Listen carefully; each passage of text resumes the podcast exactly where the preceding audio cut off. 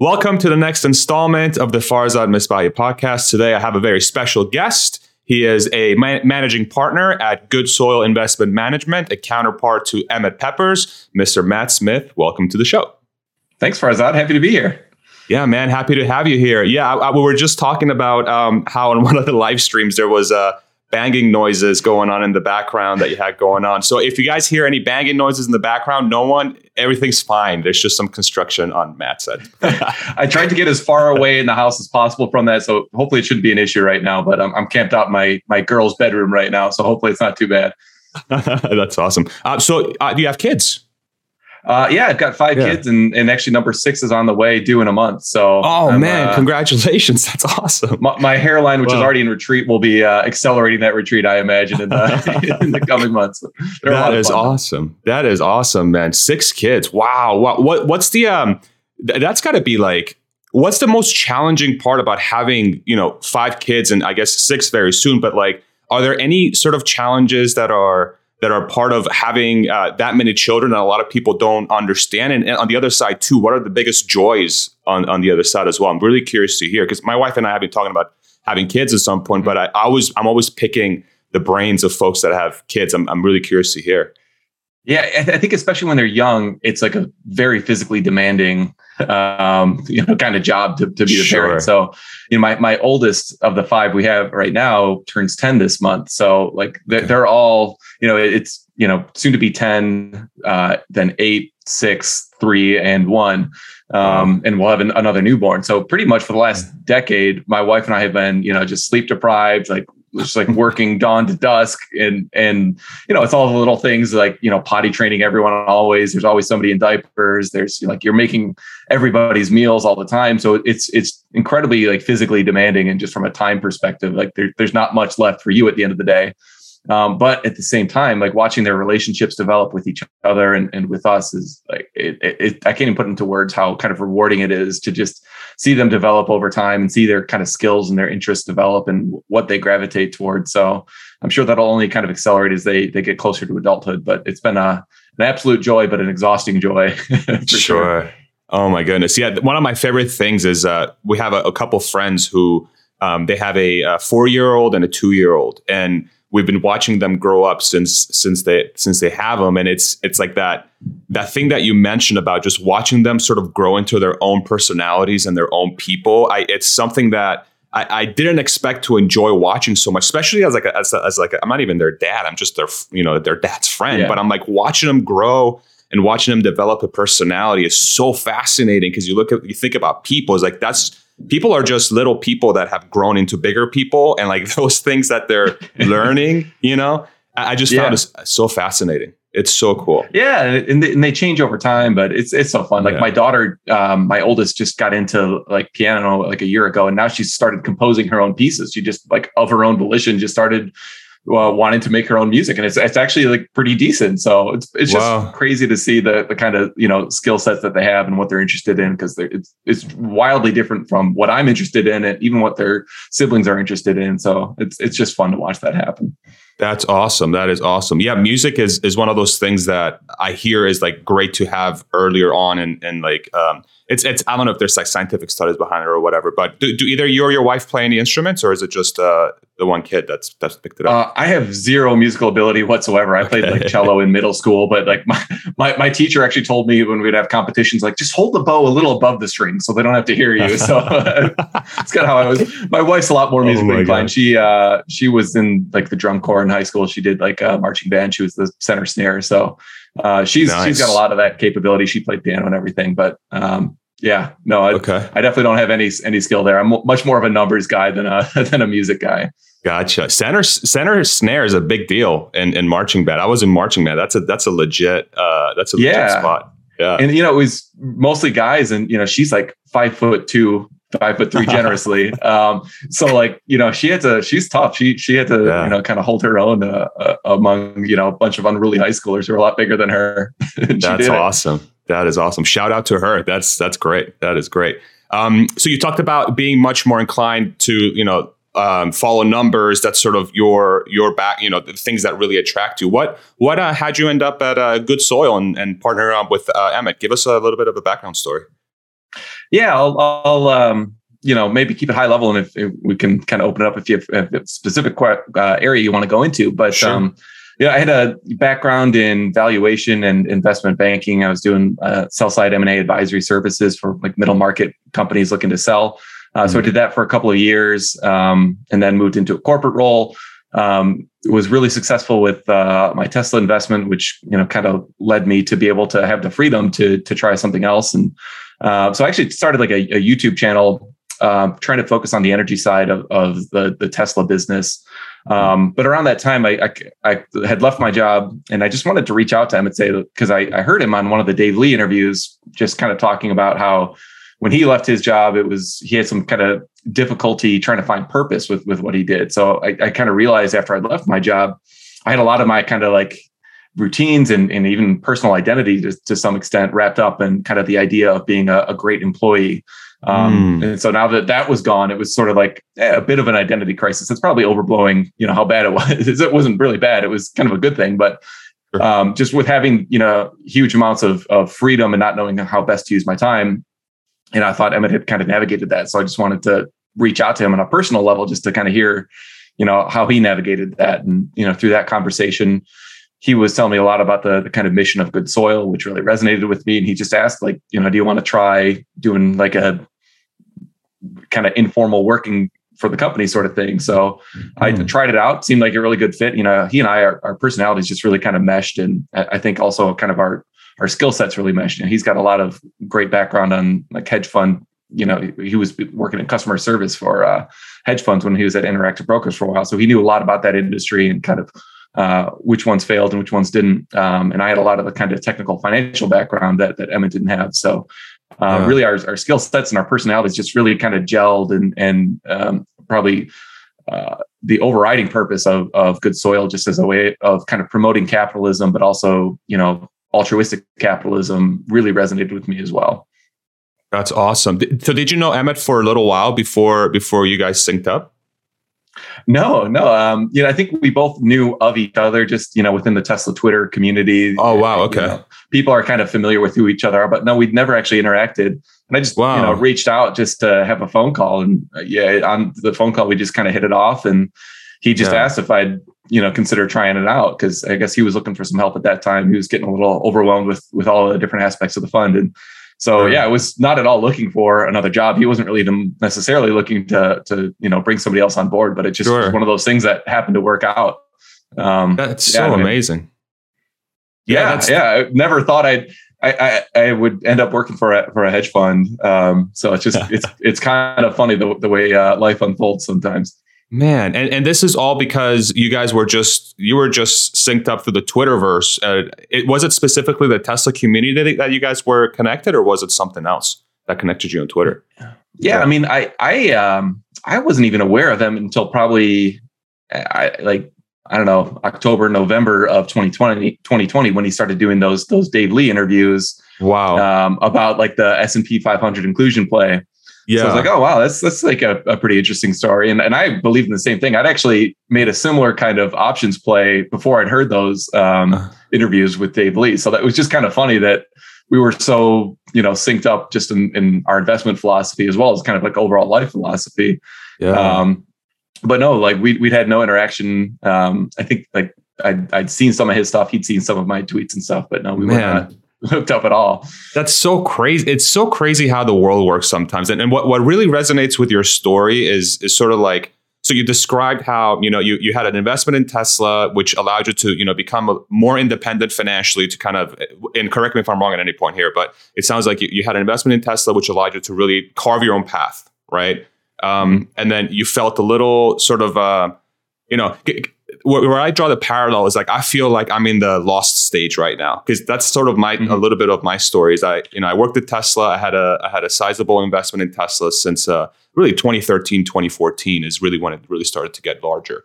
And, you know, a few months ago, I left Tesla because, you know, I was there for 4 years and I really enjoyed my time there. But I'm like, OK, there's, you know, I have some financial independence now, and I feel like I need to figure out how to bring a bigger impact to the world. But I'm just like bumbling around. You know, I created this YouTube channel, which I really, really enjoy. And my guiding principle is do something for as long as it feels fun. you know, and this this really feels fun. And it's a platform where I get to speak with people like you and other folks that I try to gain inspiration from, you know? So what kind of advice can you give me? Because it sounds like you're at least exploring to see where your path goes, and it seems like you're having fun doing it. So what advice can you give me to figure out, or you know, what kind of overarching principles can you share with me that helped you with the journey you're on right now? Yeah, it's really interesting. I mean, it sounds a lot like you're kind of at the spot where I was like a year ago, you know, just trying out a new thing. And I loved it at first when I started my YouTube channel. Sure. But, you know, after a couple months, I realized I didn't really want to be doing that full time. I wasn't enjoying the this might be a little bit too specific, but I was like, I did a lot of scripted stuff. So I wanted things like highly kind of, I was doing very detailed like energy analysis, trying to really educate people on like the nuances of the energy market. Cause I got the impression a lot of Tesla investors just didn't have that kind of background, couldn't really think through what the opportunity was on the energy side. So I wanted to say, okay, I've got some experience in there. Maybe I can help fill that gap. And I really liked doing that at first, but then I was just, you know, lost the passion for it pretty quickly. And it's like, okay, I feel like I'm not being called to, you know, do like a YouTube educational kind of channel. And, you know, at the same time I was, you know, like selling covered calls and, you know, had more money than I ever kind of thought that I would have. And it was like, okay, well, the point of, I've known enough wealthy people to know, like, you know, if you get to a certain point, you're not going to get way more satisfaction out of your life by getting, you know, 5, 10x higher than that. So like the goal of life can't be just to kind of continue trying to add zeros to your bank balance. Cause that's not going to end in like a fulfilled life. So yeah, I think you're you know, on the path. I mean, you're doing what you want to do. You're trying to find ways to have, you know, a bigger impact in society and trying to lift things up for the positive. And I mean, that's always going to be a bit of a winding road, I think, you know, but I think focusing on that and, you know, less on like, you know, the money is probably the right way to go. Got it. I appreciate that. And the comment you made where, you know, life shouldn't be just about adding zeros, you know, that man, that is, I really connected with that after we gained that financial independence and we're like, okay, so like, okay, the money part, you know, what's really interesting is I feel like that saying gets said so much, like, you know, money isn't everything, you know, money isn't life. There's so much more to life than money. But I feel like, you know, cause sort of my background is I grew up, you know, my, you know, we had definitely a good childhood with my parents, but it wasn't, you know, it wasn't a thing where it was like we were wealthy, right? We had to fight for everything, you know, we had to get everything. And so I had memories as a kid. It's like, man, I really wish I had money to do this. Man, I really wish I had money to do this, right? As I was growing up, teenager and sort of into my adult years. So money was a big part of my thought process, but, you know, and there was a point in my life where I'm like, oh my God, it's so, you know, it's so fun having money. I can go to nice hotels. I can go to nice vacations. I can buy nice things. Right. But then once, you know, thank, you know, the heavens and the universe for sort of giving me this gift of actually reaching financial independence. And I'm like, holy crap. Okay. So it really isn't about the money because it feels hollow a lot of the times when you're trying to, you know, fill that happiness void with money. But I feel like it's hard to understand that. And this might sound a little insane, but it's hard to understand that unless you have it, unless you have the money, you know, because it's like saying it, I feel like doesn't have the same impact. What do you think about that thought process? Am I thinking about that incorrectly? I'm curious to pick your brain on that a little bit. Yeah. I mean, it's such a first world problem. So it's almost embarrassing to even talk about it. I know I'm like awkward, like saying it, but I feel like it's a thing, you know? Yeah, it's true. Like, honestly, I think my anxiety level went up once I kind of got to a certain level of wealth because it was like, I don't know what to do anymore. It's like, you know, I really, like I was saying before, like, just, I was getting a lot of fulfillment out of, you know, being the best employee and the best dad and like the best, you know, and my life was very kind of structured around, all right, you go to work and then you come home and you like be present and all that. And when all of a sudden your day is up to you, it's hard to, you know, figure out what to focus on. And if you focus on something and it's like, okay, well, the results are probably less tangible than they used to be when you know, were doing an actual job and you got things accomplished, you know, every single day that, you know, you knew were valuable to the company. So it's a real thing. And, you know, as an investor, like, of course, I'm not against getting more money and kind of increasing wealth. That's right. The goal. But I think the intellectual challenge of it is what I've realized that I like more than necessarily kind of adding a zero to the bank account. So I love investing, but it's not because, you know, money is kind of the center of my life. So, I mean, it's like you just need balance. I mean, family is obviously incredibly important. You need, you know, a certain amount of money just to get by and survive. So, you know, there's nothing wrong with that, and trying to increase that for, you know, for great reasons, you know, to kind of lift up others in society is absolutely a pursuit worth choosing. And then if you can do other things along the way, like, you know, trying to increase education in the community with what you're doing in your channel. Emmett and I try to do this with our channel as well, just kind of open sourcing our investment thesis and our thoughts on kind of current market, macro markets, and individual investments.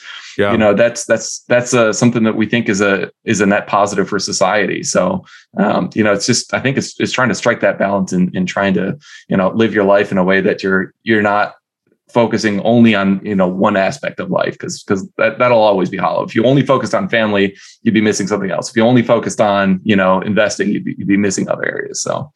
Gotcha. That's what I would say.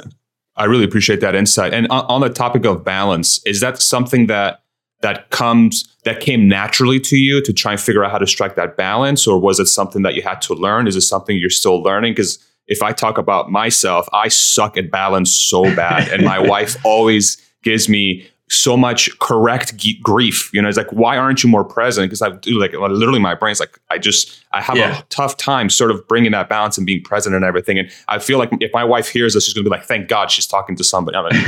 But yeah, I'm curious, how did that, because obviously you've recognized that that's very important, but are you still working at it? Or was it something that naturally came to you? I'm curious to hear about that. No, it's always been a struggle, honestly. I mean, when I was doing investment banking back, you know, when I had my first kid, you know, it was 80, 90, sometimes 100-hour work weeks, and, you know, I remember, like, I have this one kind of vivid memory of, you know, my daughter was just kind of toddling around, and it was like I've been working all day. I like scarfed down a dinner. And I had more work to do. I would work till, you know, 11, 12 o'clock at night, pretty much every night. Yeah. And my daughter just like wanted some daddy time. And I was like, I can't. So like, I just like raced in front of this, you know, little 1-year-old toddling towards me, shut the door behind me, and like closed it right in her face. And wow. I was like, I have to get this work done. And like, as soon as I did that, it was like a knife in the heart. I was like, okay, I gotta get out of here. I can't. No matter what amount of, you know, money or like, yeah, I always viewed it as like a stepping stone into other areas of my career where I'd be able to focus on family more in the future. Mm. But that moment for me was one where it's like, okay, your priorities are not correct. And you're actually hurting your family, you're hurting your daughter. And, you know, if you just keep living like this, by the time she's, you know, a teenager or something like that, you won't have a relationship with her. And, you know, so that for me was, I had that one kind of moment that was like, all right, I've got to start looking for a new job right now. But it's been a struggle since then. I mean, my last job, I kind of had like this role where my travel was continuously increasing. So I was like, all right, well, it's very hard on my family, you know, obviously five kids to be traveling, you know, once a month or twice a month, like I had been. So I was like, all right, that was kind of another prompt for finding another, you know, another role to focus on where I could be home more. So, I mean, it's been a lot of bumbling along, and I'm not perfect at it. And, you know, even similar to you, it sounds like the kind of emotional presence is probably even more important than the physical presence in many ways. And that's something I still struggle with for sure. Sure. Well, I really appreciate your honesty there. Really, really shared a personal story there. And like, that's the thing too, is like sometimes you know, I don't know how this works, but sometimes I view, and this is just my brain, I view folks that are working 80 hour, 90, 100-hour weeks. You know, they're like literally working all the time. And I know they have families at home. And like sometimes in the back of my mind, I'm like, man, like, I wonder what's going on there. Because like, where is the time to do that? And then I look at myself and I'm like, I'm no freaking different. You know, especially when I was at times working at Tesla, it was like, you know, those 80, 90-hour weeks when I got home, I'm exhausted, you know? So I'm like, I talked to my wife for like 4 seconds and then I pass out. and I wake up and I go to work, you know? So it's like, but at the same time, the double-edged sword is that, like, I feel like the work that I did there also allowed me to now have this freedom. So it's like this weird, like, it's like, you know, and I don't know if it's an investment of time up front to experience pain and then overcoming it. And, you know, or is there a way to do it a little bit more balanced from the beginning? So it's like, I think about that sometimes too. Like, do you have to go through that time period, you know? Yeah. I don't know. I mean, obviously I made missteps along the way, but looking back on it, I don't think I would trade those experiences, you know, as hard as they were. There absolutely is something about kind of overcoming adversity. And like, I mean, it was a really tough kind of culture that I was in as well. Like, my boss is just telling me what an idiot I am all the time. And like, I remember getting yelled at because I didn't use Arial Narrow on like a chart in one of my Excel files. And like, look at this document, Matt, like, we are Arial Narrow. Like, this is what the big house uses. And no, you're over here, you know, with Times New Roman, like an idiot, like, you know, it's just one of those sorts. And it sounds so ridiculous in retrospect, but when you get like reamed out like that, I mean, it's kind of like the culture of like very top, like high-end kitchens as well, where like you've got this like sort of dictator at the top who's pursuing perfection, and he demands perfection out of everyone that works underneath him. And it's an awful environment to work in. But at the same time, those are probably the two, I worked there for 2 years. Those are probably the two most valuable years in terms of my kind of professional development of my entire career. Yeah. You know, I remember, so the amount of stuff that I learned there and kind of the skill sets that I use going forward, like I wouldn't be here, honestly, without that. So my wife and I talked at the time, like we knew this was not going to be like a forever career when we jumped into it. Our mindset was, you know, let's do this for, you know, maybe 5-10 years or something like that. Work a lot in the beginning of our career so I can be more present, you know, later in our career. And that seemed to make sense. And I still think that that's the valuable. If you can kind of go through some extreme pain like that early on in your career, get the skill sets that you need, and then, you know, use those to you know, pivot and do something else in your career. Obviously, every case is different, but for me, I thought that was a really kind of valuable way to go about it. Right. No, I agree with that 100%. But it also sounds like you and your wife sort of aligning on that journey was also instrumental, because I feel like sometimes what happens is folks will just decide, if they're in a relationship, they decide to go down that path of like super hardcore, you know, at the beginning, and then we'll get the freedom later. But the other person is not aligned, and that there's a lot of struggles there. So the fact that you two align, I think, was so important to sort of carving this path. You know, it's almost like you're accepting what's going to come, you know? Yeah. We had a lot of conversations about that. And, you know, I think kind of she was a CPA, my wife, but her real passion, she wanted to kind of stay home and raise the kids, and she does homeschooling with them now. So we knew, you know, the kind of goal was to be a one income family. So we were reasonable about it. You know, like, we're both coming out of school with entry level jobs. It's like, all right, well, we have to kind of prioritize my career over hers if she really wants to stay home. So that's another kind of tough conversation as well. Like, okay, we actually ended up she had to leave her job that she got to move out to New York City with me to take this job in valuation that I got right out of school. Yeah. It was hard. Like, it was a lot harder economically for us, honestly, to make that move. And, you know, it was tough because she really liked her job that she had. So it was a huge sacrifice for her to, you know, leave her family, leave her job, and come out to New York City to kind of struggle from the bottom.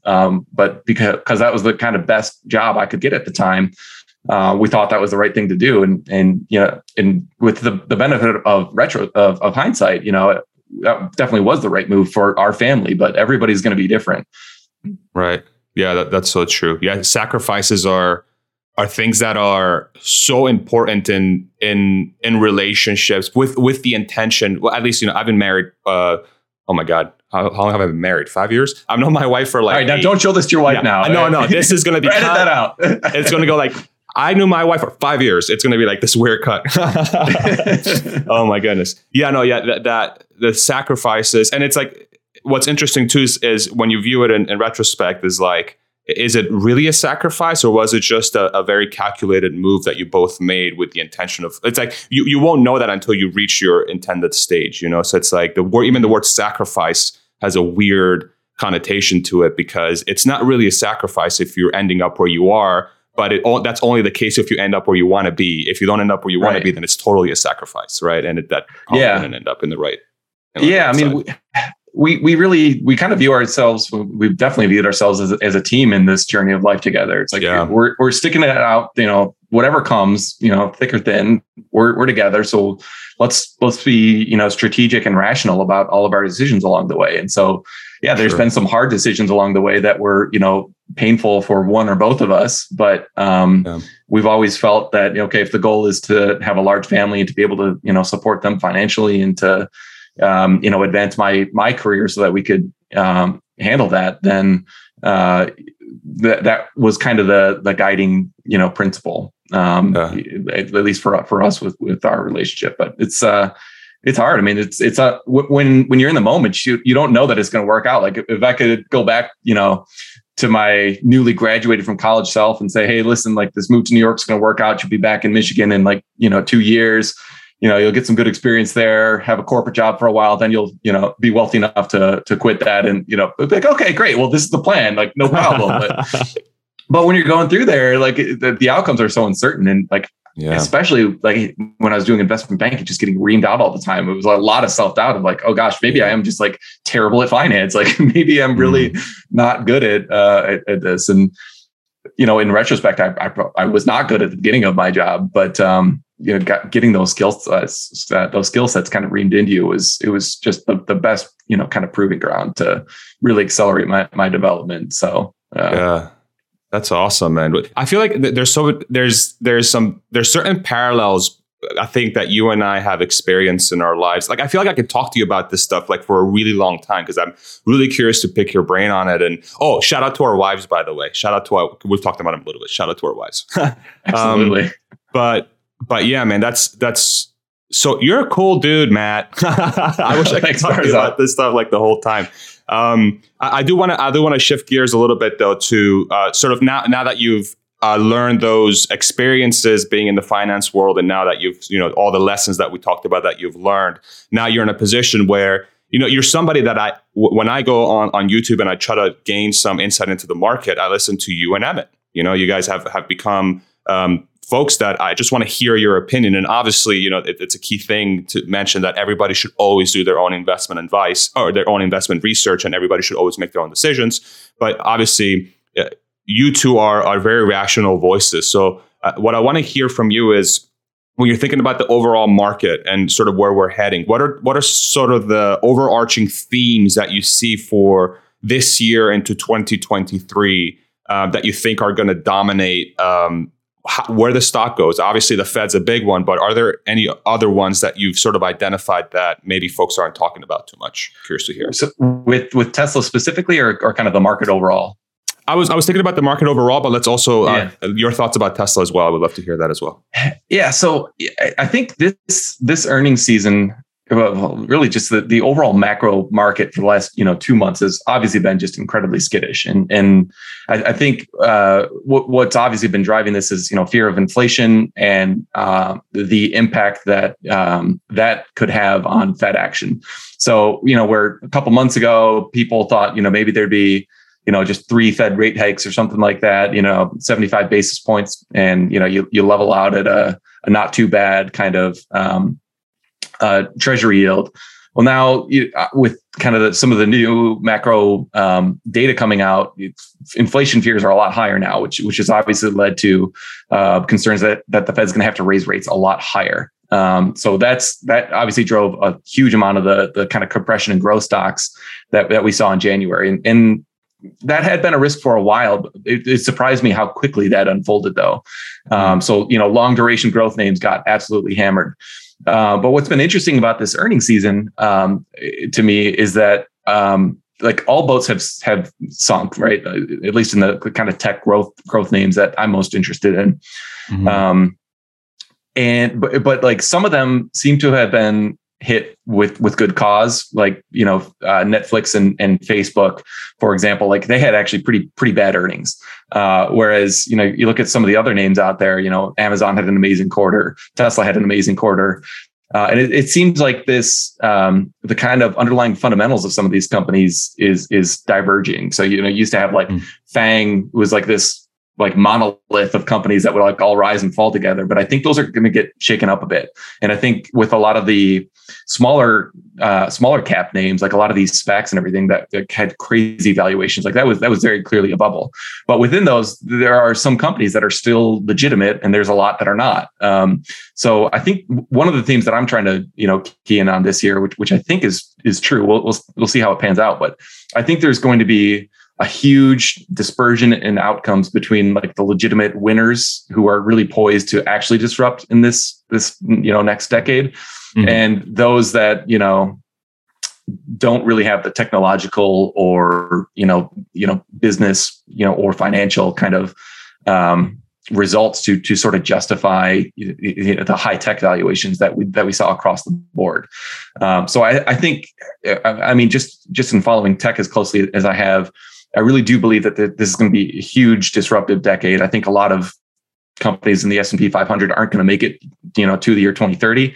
I think there's a lot of other really smaller names that are going to be, you know, giants by the time this decade is over. So I kind of see this as a setup for, you know, the market trying to identify which ones are actually disruptive, are actually going to make, you know, a huge amount of kind of headroom in this new economy that I believe is taking shape, and which ones are not. So that's kind of how I think about it. And I like to be kind of very concentrated in with Good Soil. I mean, I talk about this a lot too. We like to be kind of highly concentrated and highly exposed in those names that we think are the, you know, the category of winners who are truly have like a technology or, you know, business disruption or edge that will, you know, help them to kind of like 5 to 10x this decade. Gotcha. And correct me if I'm wrong, but I'm assuming Lemonade is one of those names, right? I think you guys talked about that quite a bit. It's, you know, that's a really interesting one because there's like, we acknowledge there's a decent probability that they won't succeed. You know, I think Emmett and I both think in like probabilistic terms. Sure. So, you know, it's a risky position for sure. And obviously it's been hammered this past year as all growth names have been. But Lemonade is one where like the addressable market is just gigantic. And I think the way that they're going about building their kind of technology platform, the use of AI, and the incredibly high customer satisfaction scores that they have are, you know, lead me to believe that there's a high, or a decent, I should say, probability that they can, you know, 10x, 20x from here. So yeah. I like that outcome, and especially with where their price is right now. I mean, they're trading at less than 2 times their cash balance. So it seems like there's a decent kind of backstop to valuation there. Obviously, they could kind of whittle away cash over the next couple of years and, you know, be bought for pennies on the dollar by some competitor if they don't execute. But if they do, you know, it's like, okay, I like maybe there's a 25% chance that they, you know, 10x or, you know, 20x. And so if you do an expected value of kind of those outcomes and out of like a probability distribution, say, okay, I'll take that bet all day long. Yeah, for sure. And like Lemonade for me, Lemonade was a name. Oh, I'm going to preface this. I am not a financial expert at all. I just like to buy stocks here and there. So I just want to, for the audience, do not listen to anything I say. And Matt as well, although he's an expert, do your own research, damn it. Well, this is not financial advice. Like, you know, I talk about this stuff openly, but obviously we're not financial advisors and this is not advice. 100%. But in the case of Lemonade, so the thing that really caught my eye with Lemonade was that I think Dave Lee had started making some videos on it. And then he had the CEO of the company on his channel and did an interview. And that was the one thing that I always look for, and this is like sort of like a gut check. It's more like an art than a science, but I feel like oftentimes I'd like to think that I'm a decent judge of character when it comes to folks. And obviously I'm not talking to this person in person, but Dave is a surrogate for me because I know I trust Dave's sort of way of thinking and the way he asks questions. And that interaction between him and the CEO was very, like I was very it really impressed me because it really did come across as a person who's really trying to do the right thing by building a company that's going to help people. And it's also trying to disrupt the you know, the area that it's trying to get into, which is insurance. And then just recently, I started rereading The Innovator's Dilemma, which I don't know if it's a book that you've read before, but it basically talks. I read it like back in 2013, 2014, and it was in this specifically within the topic of Tesla, because it was sort of connected to that. But I feel like Lemonade, and I'm going to kind of walk you through my thesis, and you tell me if I'm thinking about this incorrectly, or, you know, we'll just kind of shoot the shit here and try to figure out if I'm going down the right path. But in the case of Lemonade, so they already have a very small market cap compared to their competitors. I think they're like a $2 or $3 billion market cap. Yeah, and they're under $2 right now, I think, actually. And then they're like their big competitors, like, you know, like these big insurance companies, they're at or over 100 billion, I believe. I don't know if that's the case. I think there's some in like the 50 billion range. Okay. But like tens of billions to hundreds of billions is like a normal market cap for these insurers. Yeah. Right. So if I'm thinking about Lemonade's long-term growth, I'm thinking, okay, if Lemonade becomes a legitimate player of insurance, that sort of market cap valuation could be how Lemonade is valued if they are able to reach a similar scale than these competitors. And then within the context of The Innovator's Dilemma, one of the things that the book talks about is that it's not necessarily that the technology that's coming in to disrupt has to be some sort of massive improvement on the existing, is that you're completely recalibrating what your customer base is based on a brand new value proposition, right? So that's sort of the overarching theme from the book. And if anybody in the comments disagrees with me, I would love to hear your opinion. Or if you disagree with me, Matt, I would love to hear your opinion as well. But that's sort of my takeaway. So when I think about Lemonade, I think that the key thing that people want to do when they have insurance is just to not deal with people. Like when I think about somebody that is, you know, if I have an insurance claim, I just want to get on my phone. I want to get it over with because something crappy happened. I just want to file my claim and I just want the money to come, right? I don't want to deal with these like hoops and talking to three people and getting it approved and stuff like that. So I think that's where Lemonade, that part of the AI piece is so freaking important. It's just removing the people aspect from it and having it just be the streamlined, super easy thing. And I think that's why it's getting such high scores, is because people are just not dealing with people when something shitty happened, which is when you file a claim. Am I thinking about this incorrectly? Because that's my overarching theme as to why I think Lemonade's going to be very, very successful, is that they're removing an aspect of the business that I think folks are undervaluing, which is dealing with somebody when something crappy has happened and you got to go through hoops to get the money that you need to kind of move forward. What do you think? Yeah. Am I too simplistic? Yeah, that's one of I would say a couple different really important kind of theses, but just to drill down on that one a little bit more, I completely agree with you. Like, you know, I think you're not going to get a lot of like 60-year-olds signing up for Lemonade, right? Because they'd rather have like an insurance agent that they talk to. Right. So like, you know, clearly this is not going to be for everyone. But if you're looking at like who's kind of the up and coming demographic, you know, it's going to be people in their, you know, 20s and maybe early 30s who are kind of just starting out their career. And that demographic absolutely doesn't want to deal with people. They want to do it on their phone. They want it to be handled quickly, and they don't want, you know, like a 45-minute long, you know, interaction with some agent to process a claim. And so if you look at where Lemonade is successful right now, it's exactly with that demographic.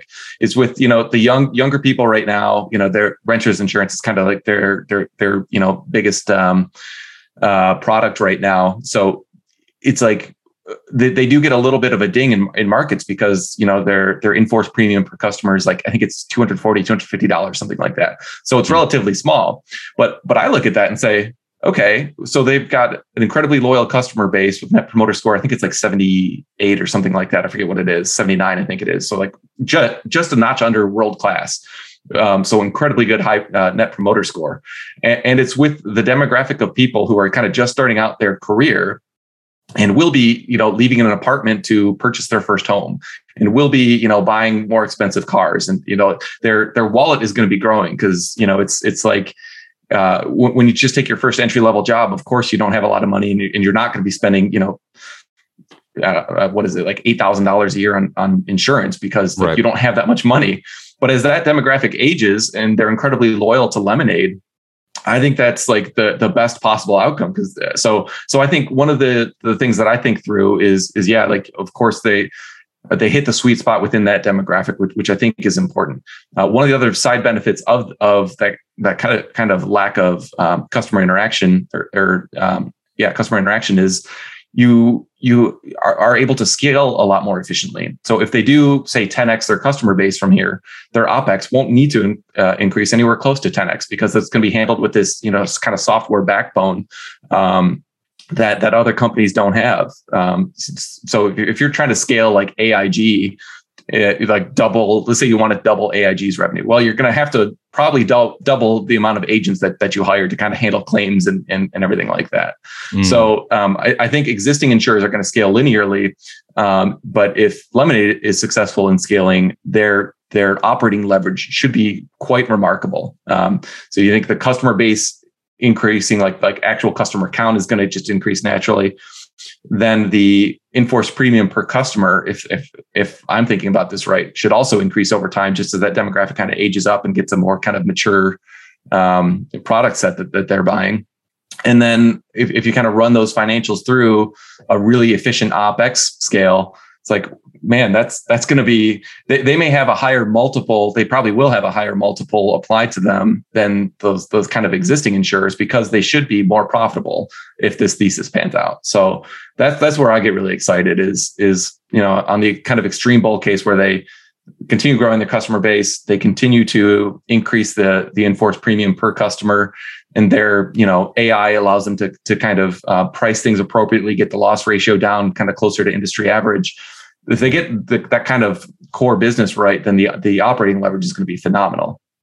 Yeah, and that operating leverage is sort of the parallel that I draw to Tesla specifically, because that was the thing that really attracted me to that stock in the first place, which was that operating leverage. You just dump the money in and then stuff will just come. You don't have to spend that much to get that incremental sale. It's just you laid everything out. And I think it really just comes down to folks believing that their AI expertise will really allow them to get there. I think it's just maybe that's the bottleneck. And I guess they're also very small, compared to their mm-hmm. other competitors as well. And they're only doing what? Renters? They're doing pet insurance. Are they doing anything else? I think they have auto in one state, in Indiana, I believe. But okay. With the MetroMile acquisition, they'll get registrations in 50 states. But that won't really kind of flow through until next year, probably sometime in a meaningful way in the financials. And I think they're starting to do some term life as well. But for the most part, yeah, like pet and renters is I think the kind of bread and butter right now. Got it. Okay. And so there's absolutely execution risk there. Like it's not a slam dunk that, they'll increase in-force premium per customer and continue to grow the customer base. One of the things that Dave Lee has highlighted and some others as well is like their marketing spend seems really high compared to the lifetime value of the customers. Which if my thesis is true, that won't matter because the lifetime value of the customers will increase over time as those customers kind of mature.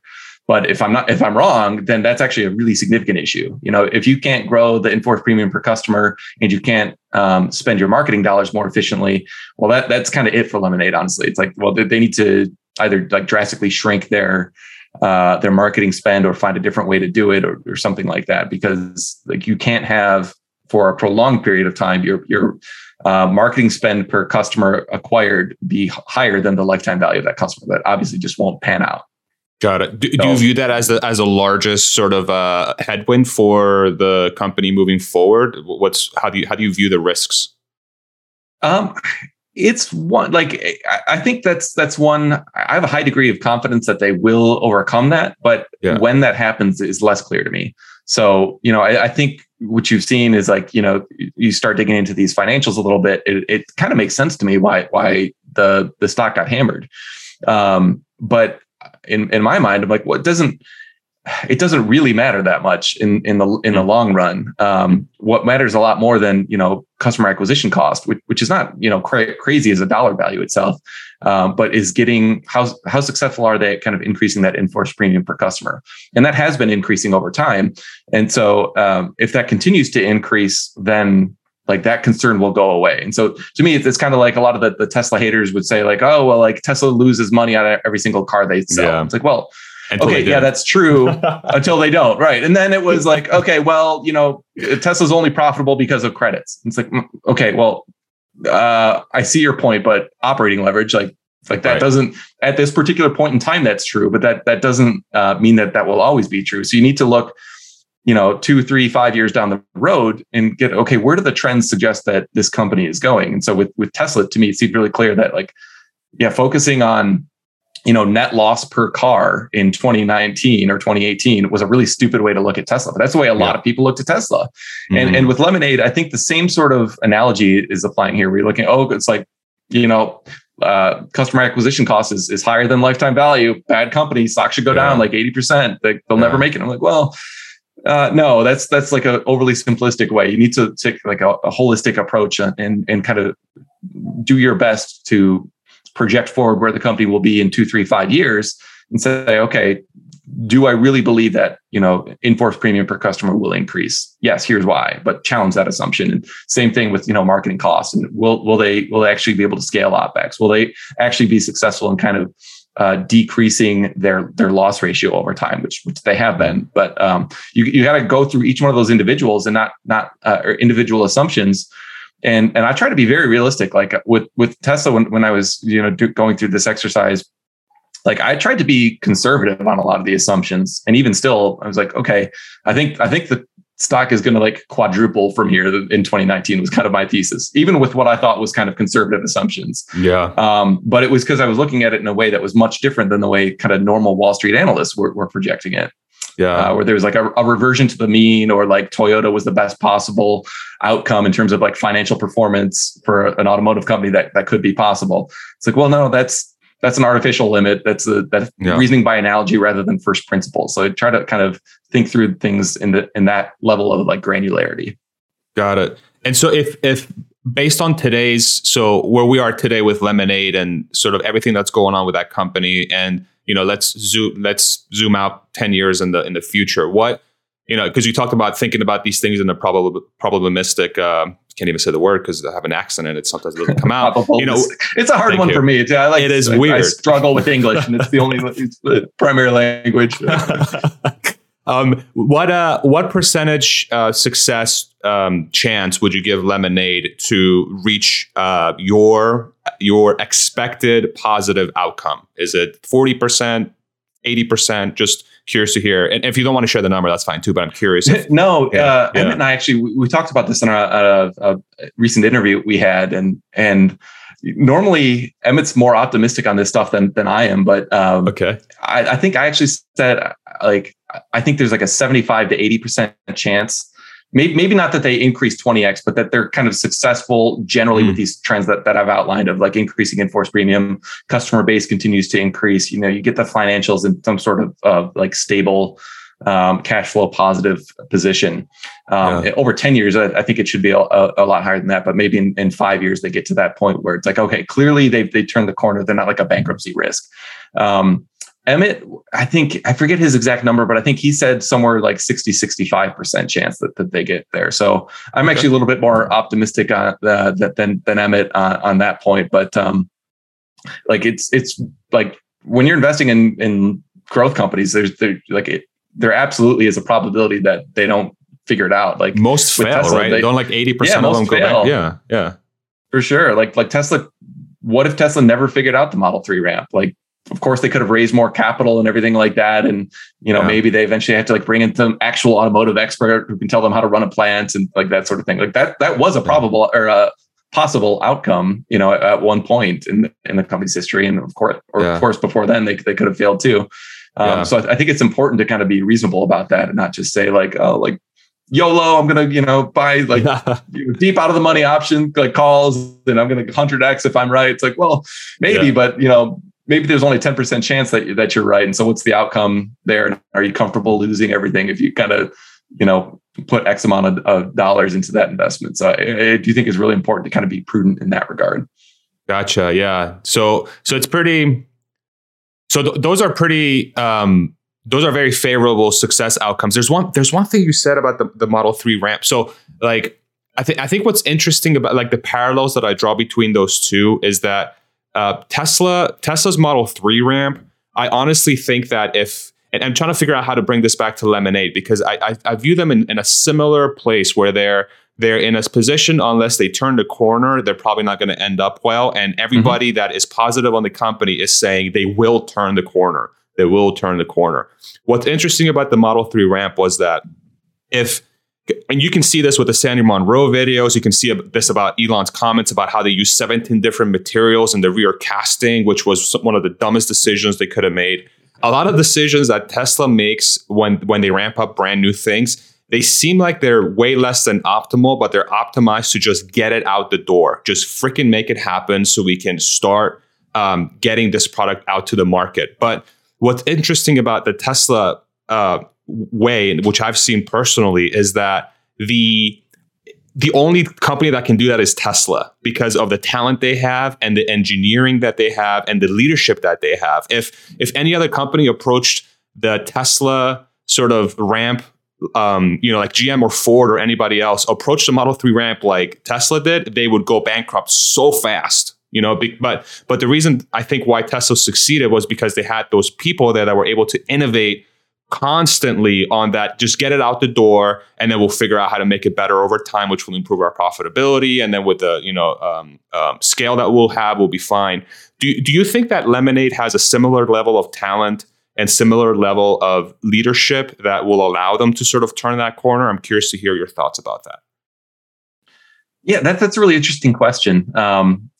It's so true on what you said on the Model 3 ramp, because like I remember my CEO at the time of the company that I was working for used to be an executive at GM, and she went and toured the Tesla plant. It was like in 2017, I think it was, maybe it was 2018, and she was telling us about like what a total disaster it was, and they would never figure this out, and like she was saying all this stuff of like they don't understand like basic automotive manufacturing. And I was looking to her, I was like, okay, you're more of an expert in automotive manufacturing than I am. But I also mm-hmm. think you don't know what the hell you're talking about, because right. you've got this one, way of thinking about things.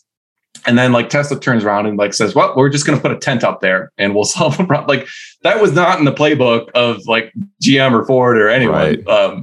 So it's really interesting in terms of how that translates to Lemonade. I think realistically that they don't have the kind of brand cachet that Tesla has right now in terms of like attracting like the if you're a top AI engineer, you're probably going to choose Google or Tesla over Lemonade right now. Let's just like be honest about that.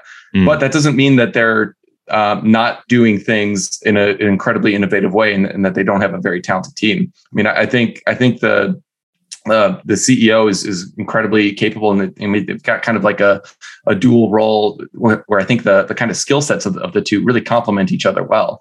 I would say they're not at the same level of like a Tesla or a SpaceX, say, in terms of kind of brand cachet and attracting top talent.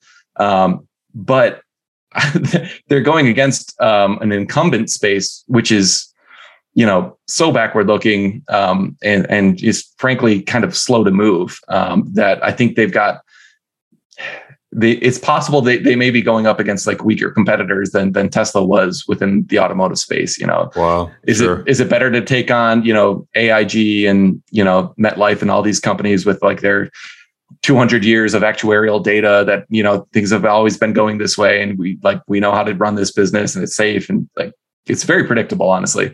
So I don't think they're going to be successful in kind of like making a move to not having agents and automating things in a meaningful way. And part of the reason the net promoter score is so high for Lemonade is because they're very focused not only on like getting the AI right, but on like the human interaction with the AI. So they spend an insane amount of time on details like, how should we word, this like third screen in the claims process. And so they try different iterations of that. And they're very kind of mindful of what is the consumer thinking at this point in time, and how can we make the process better? How can we get better information out of the way that we design this screen?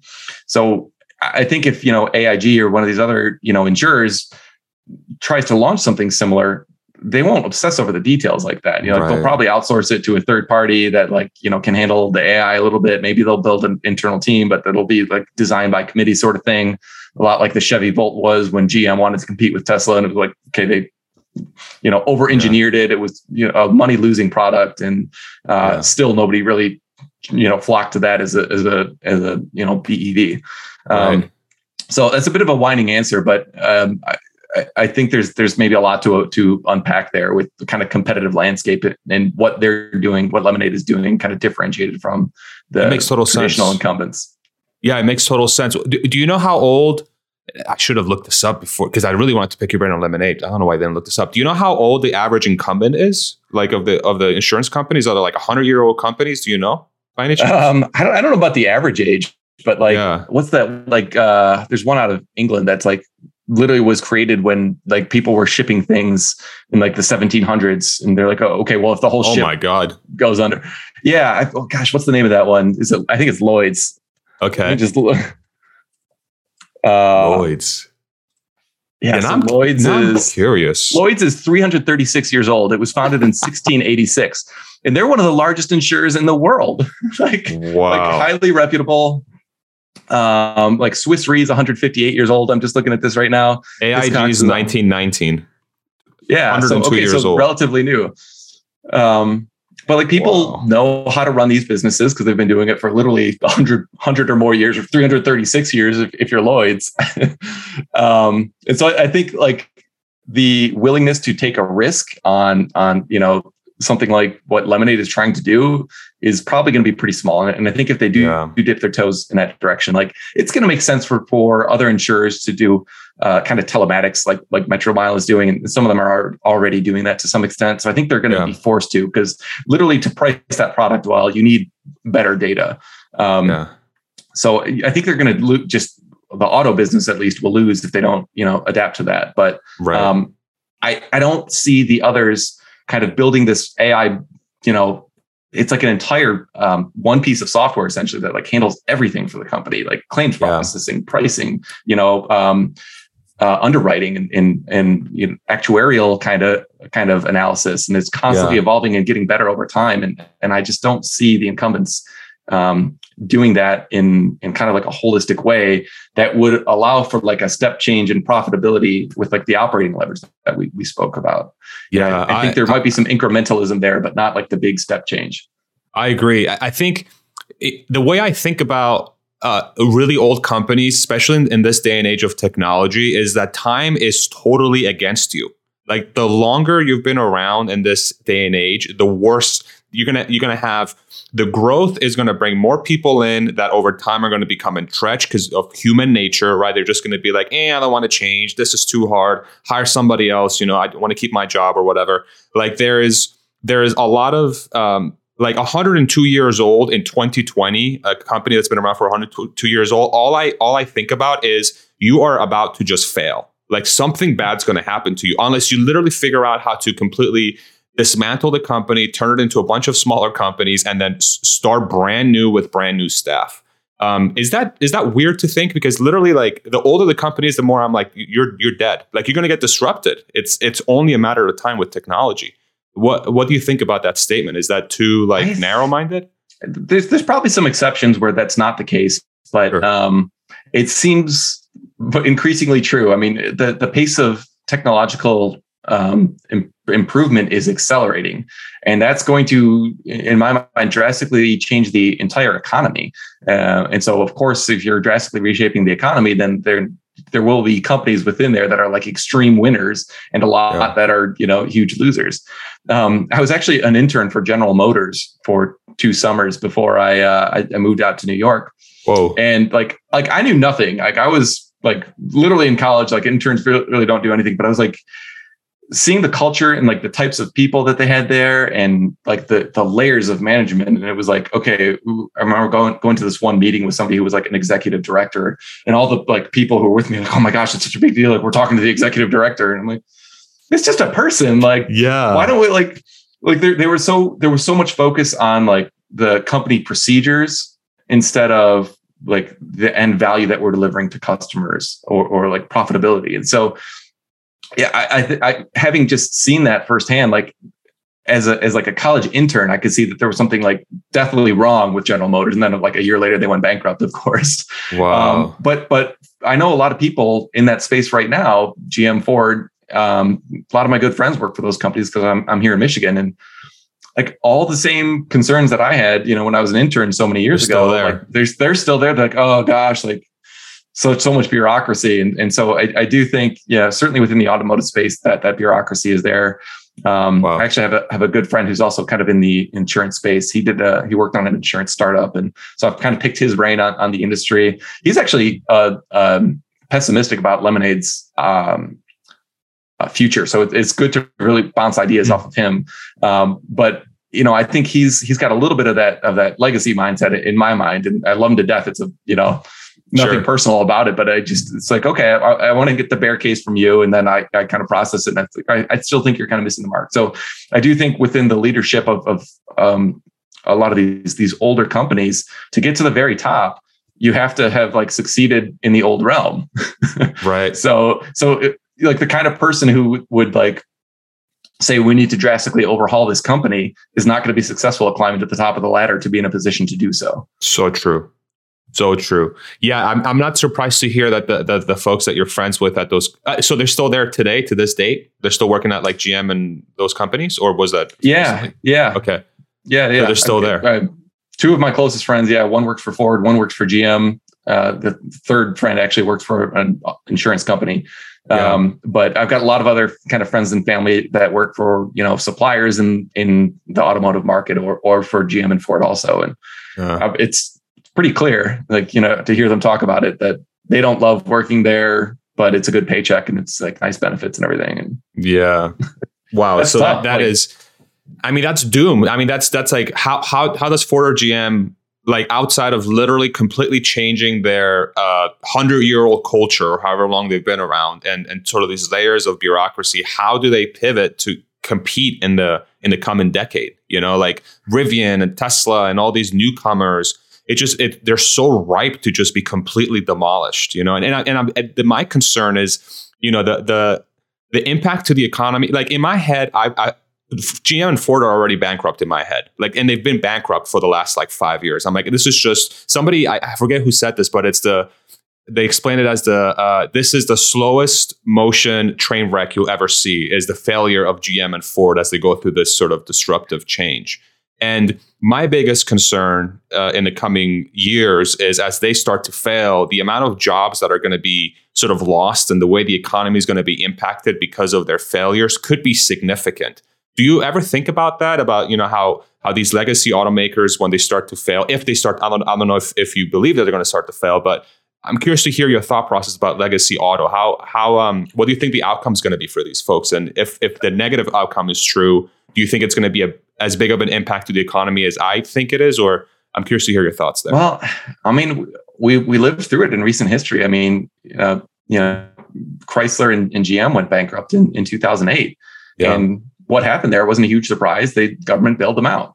And, you know, people in Michigan, like all my friends at that time, everybody that works in the space was like, well, they have to get bailed out, because if they don't, and even like Toyota supported the bailouts, which seems strange, but literally if GM and Ford just don't pay their suppliers, the suppliers will go bankrupt, and then the entire supply chain will like collapse. And so then the other OEMs won't be able to produce cars. It's like it could produce this kind of like, you know, runaway, you know, economic effect, which is, I think, a legitimate concern. But I think the most probable outcome, and you see this with like how successful GM is with their lobbying right now, like. Pretty sure if that happened again, they'd probably just get another bailout. Yeah. You know, the way the political landscape is working right now, like I don't see any sort of like principled stand being like taken, where it's, you know, people say, well, we just have to, you know, kind of let go of these legacy players that aren't competitive anymore. You know, GM had its balance sheet like radically cleaned up. They were kind of speeded in and out of bankruptcy. It was like 60 days or something ridiculous like that. Yeah. It was this like pre-planned bankruptcy where there was somebody from the Fed that I think got a board seat, or maybe it was even the temporary CEO at the time. I kind of forget the details, but yeah, you know, there was so much kind of like interaction between the federal government and GM that it was like, well, like all the people, all the agents who kind of led into this situation we were fine. You know, they got, you know, nice packages and buyouts. Yeah. And of course there was some pain for the bondholders, but, and the equity holders got wiped out. But, yeah, I can tell you, like, from living in Michigan before 2008, when they went bankrupt, and after, the economics didn't really change too much. So it's kind of some sad commentary. And I think they're trying to move in the right direction. But I was listening to the Ford earnings call this week, and Jim Farley was even saying, you know, in order to have a successful EV business, we need a successful ICE business. So what he's saying is, like, they're not successful. Like, they can't profitably sell EVs right now. And so I hope they can manage that transition, but I don't think they can. Yikes. That's scary. So, wow. Okay. Wow. Yeah, that's kind of where I start to, the cynic in me says, like, the whole Mary Barra and Joe Biden thing is just like you know, Biden being really close to the UAW. Of course, you know, there's a certain thing where, you know, Democrats have always been pro-union, and I know Biden's history with the UAW is pretty strong and all that stuff. But it just, to me, you know, and maybe I'm just thinking about this too simply, but it just feels like they're already starting to have, like a part of me says, and I was falling asleep to this. I'm like, I wonder if you know, GM and Ford executives are already talking to the U.S. government and saying, hey, we're probably going to fail in the next 3-4 years. What can we do to kind of ease the transition? You know, like I'm wondering if those conversations actually happen. But like the part of me, you know, that has seen how corporate America works in a way, and sort of like the upper tranches of like the society and how they tend to work together. Like, I have a hard time believing that's not the case. Like Mary and Ford and all these folks, all the executives have to see the writing on the wall. They have to see it. I don't think they're, you know, if they don't see it, I would really question their ability as an executive. I really would. They have to see it. Like, what do you think? Am I too conspiracy theorist over here? Like tinfoil hat? Like, yeah. I don't think they do see it. But, maybe the oh one my God, part that's I would, so, I would that's so scary. the one part I might agree with is like, if you think that going bankrupt down the road is even in the realm of possibilities, it's going to be a good idea to have like a nice cozy relationship with the administration. So I think that could be, you know, part of the situation. But honestly, I do believe that, like, Mary Barra in particular, I think she thinks that GM is actually going to like lead the EV revolution, or at least will become more competitive with, you know, with Tesla, and will be successful. Like based on the time that I spent with people working at these companies, there's like this crazy brand loyalty thing going on with these companies. Like I had a Ford car for a while when I worked at GM, and it was like, oh, you can't park that car in this parking lot. Like, we only want the best cars here. So like, there's this like weird posturing, and like, even like I heard stories of like people would like park a Toyota and they would go to one of the plants, and then like the workers would like key their car. So like, get out of here with your foreign imports, like killing American jobs.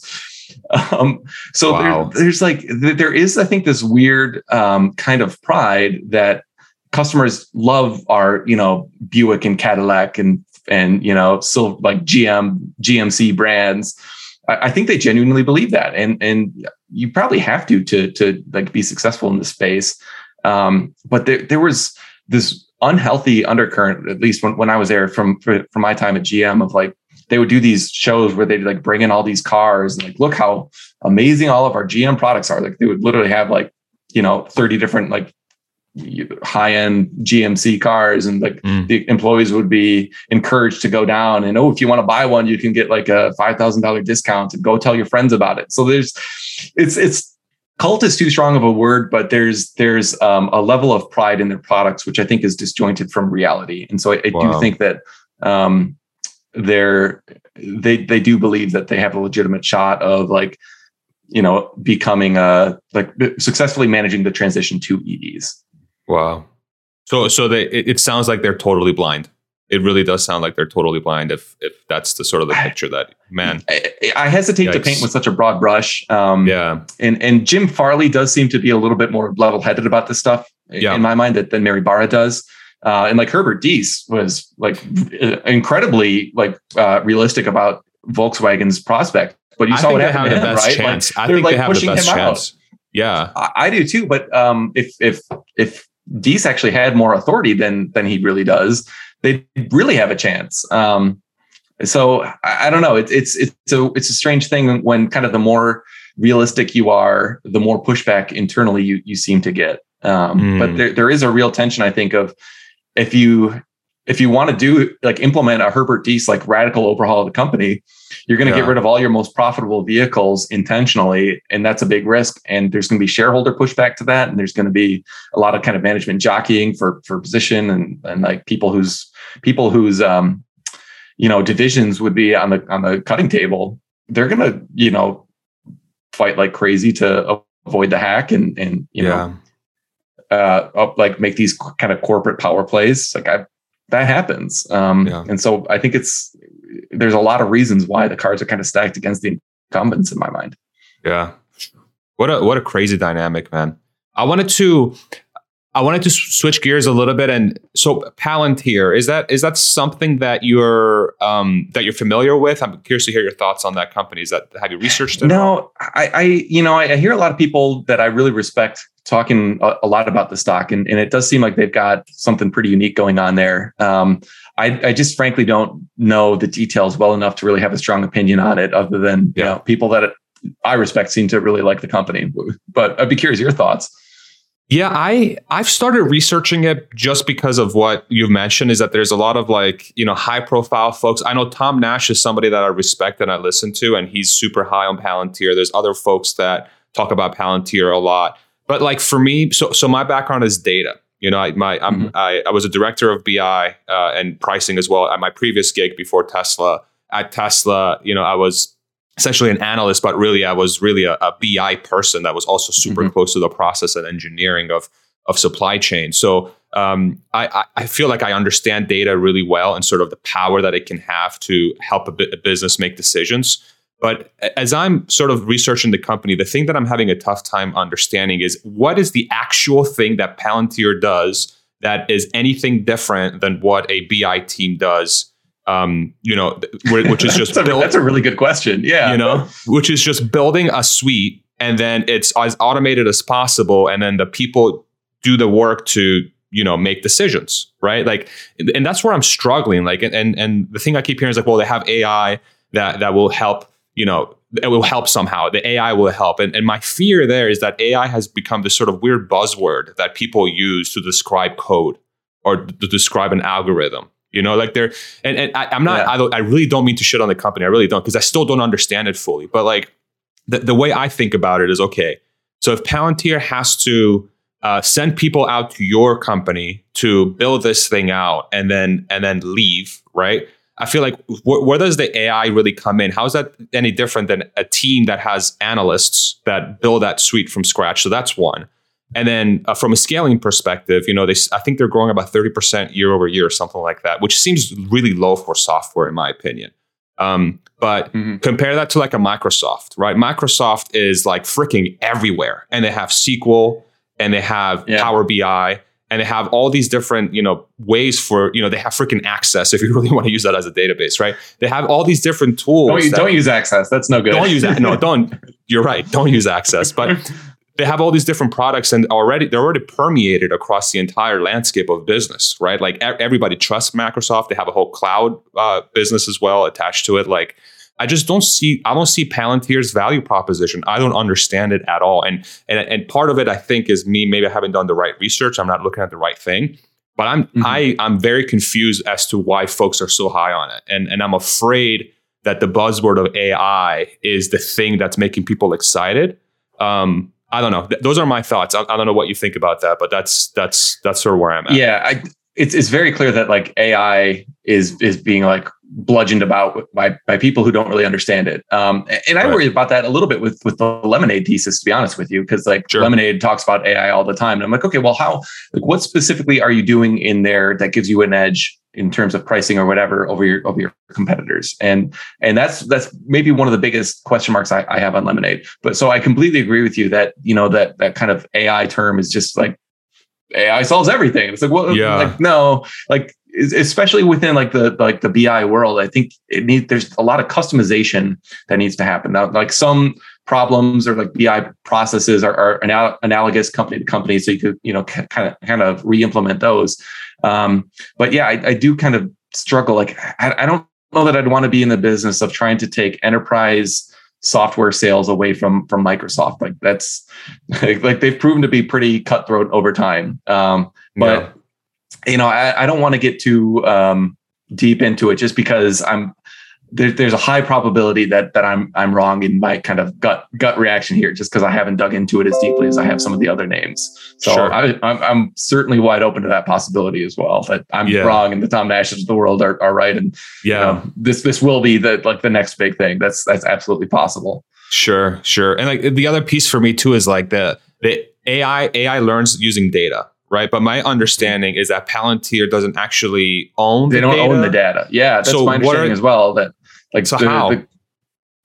You know, I don't like, I guess you have access. They must have access to it, but they don't own it, I would think. So that's a question I've thought about too, in the limited amount of time I've spent looking at this, but how transferable, like if you get a great, you know, process set up for one company, and you can use kind of like the AI that you've built around that one application at another company that's a competitor or something. I don't think you can actually do that. I think you would have to go and natively replicate that AI with the data of the other company.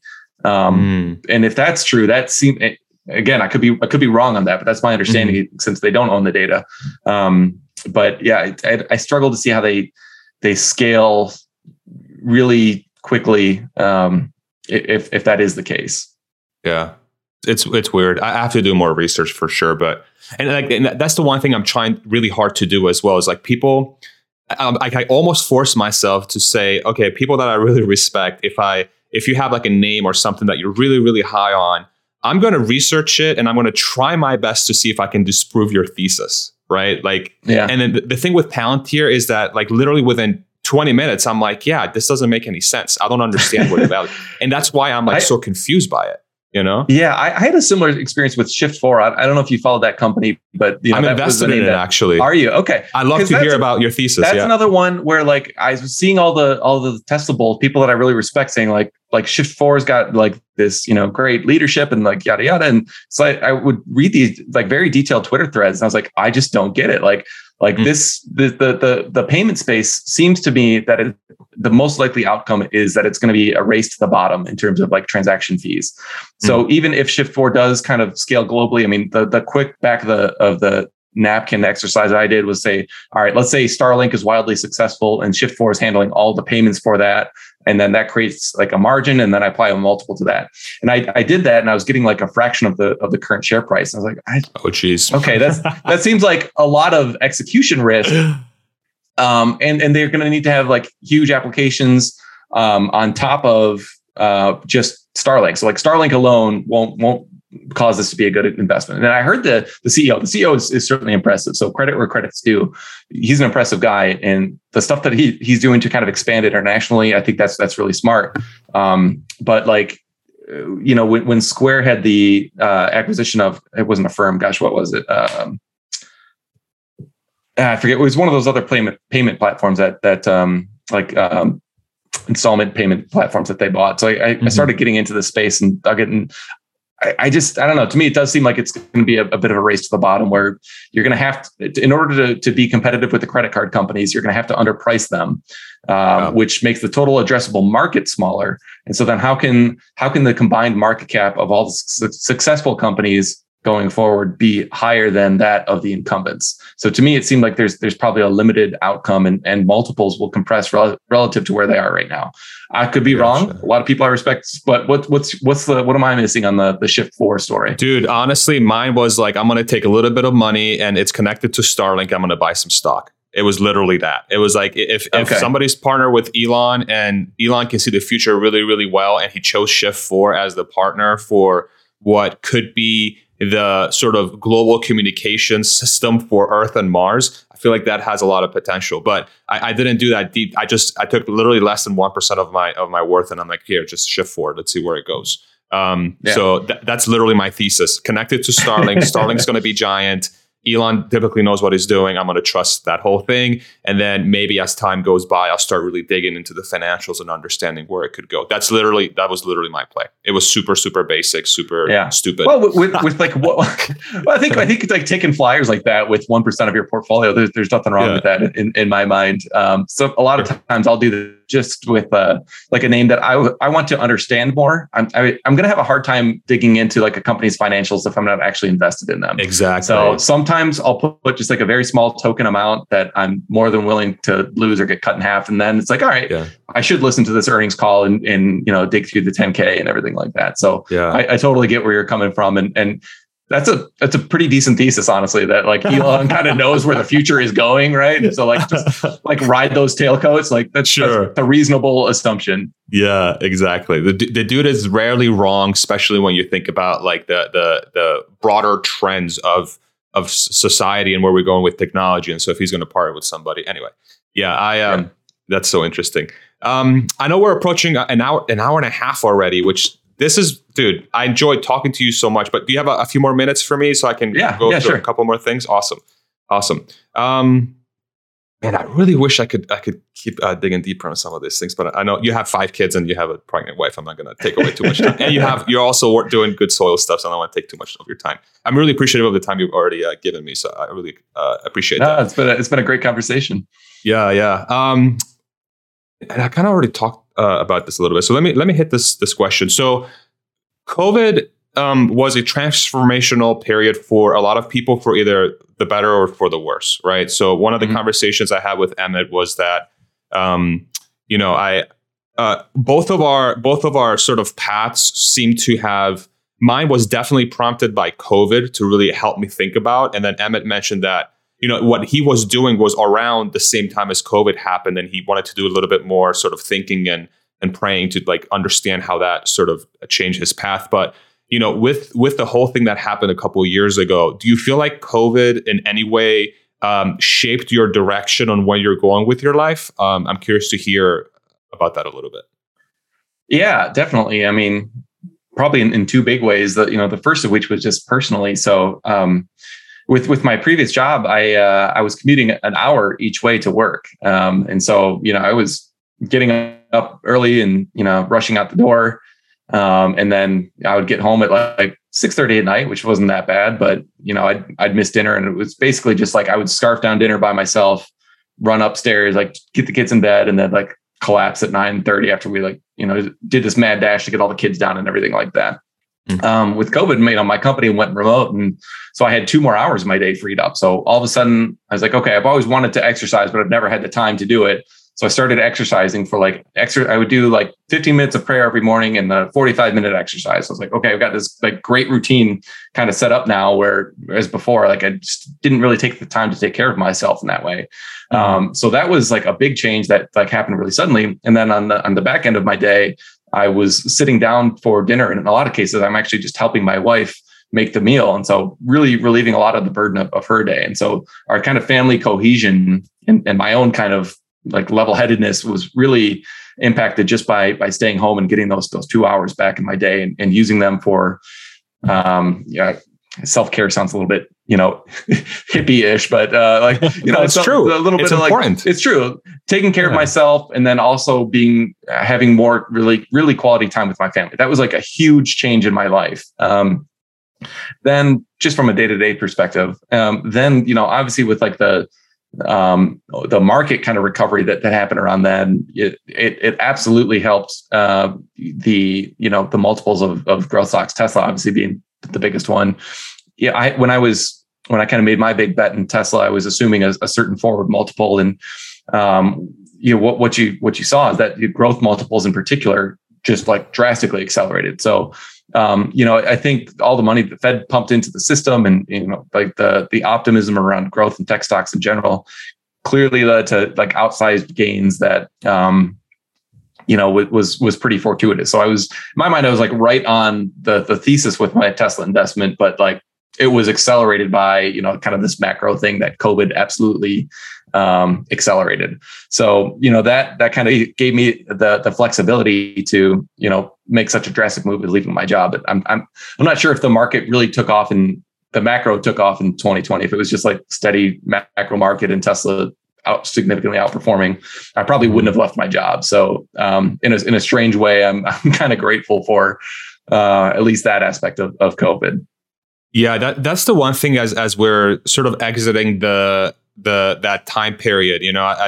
Folks can say, that one can make an argument, pandemic's not over, it is whatever, but it happened a couple of years ago and there was a drastic change to the world. And then 2 years later, I think folks have had time to reflect. Like for me personally, I remember early on, my dad got COVID in like March of 2020 or April 20. Okay. It was like early on. And he was so sick for 2 weeks. Like I honestly thought he was going to die. I thought he was going to. And then miraculously, a couple of days, I think it was like day 14, the fever finally went away. And then he was able to freaking walk again and eat and all that stuff. So it was super, super scary. Wow. And how long was his recovery after that? I think it took him like at least a month to get back to like where he usually is. Yeah. Like, walking around was tough and everything. So he was impacted by it hard, and fortunately for us, like at least close family members, anybody I can think about, hopefully nobody passed away from the period. So I was very, very lucky to not have any sort of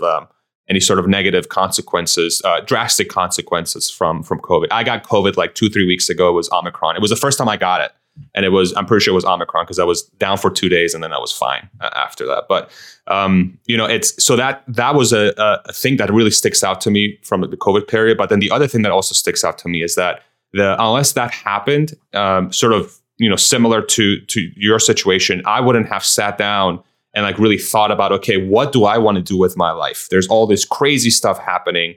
There's this sort of path towards financial independence that's starting to really become viable. What's my path in life? And I don't think unless COVID happened, I don't think I would have been doing this. I think I would have still been working. I would have still been doing my thing. And so in a way, and I'm curious to see like as we go, through the years here, how many more stories we're going to hear from people that were positively impacted by COVID in some way. Because we're always so focused on the negative aspects of something, which we should be. If there's death and despair, of course, it's very important. But on the other side too, I'm curious to see how many stories we're going to hear where people were positively impacted by what happened. And that's not to discredit all the terrible things, but I think the other side is also interesting to think about. Do you think about that at all? Is that something you think? Absolutely. Yeah. Like you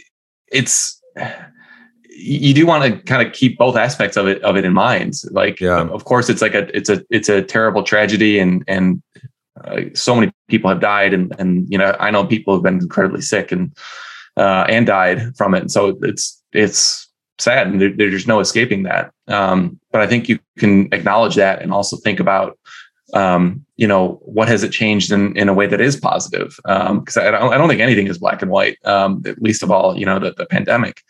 And I think it accelerated a lot of technological changes. I mean, like if you look at, how many Zoom meetings we're doing now versus before, like that's probably a much better use of time than like, I used to fly to all these meetings all the time. It's like, I really could have done most of that remotely, but it just wasn't the culture, Right. So there was so much, like, I think economic waste has been removed from the system as a result of just people saying like, you know what, let's get the work done. But, you can be in your pajamas when you need to, if you really need to. It doesn't really matter where you are, if you're, like wearing your, dry clean clothes or not, like, that's not really what matters. So I think it was a bit of a force to like get rid of some of the extemporaneous, like, like non-essential bits of the economy, which I feel so bad for my local dry cleaner. So I used to go there like every single week and now I'll go like once a year.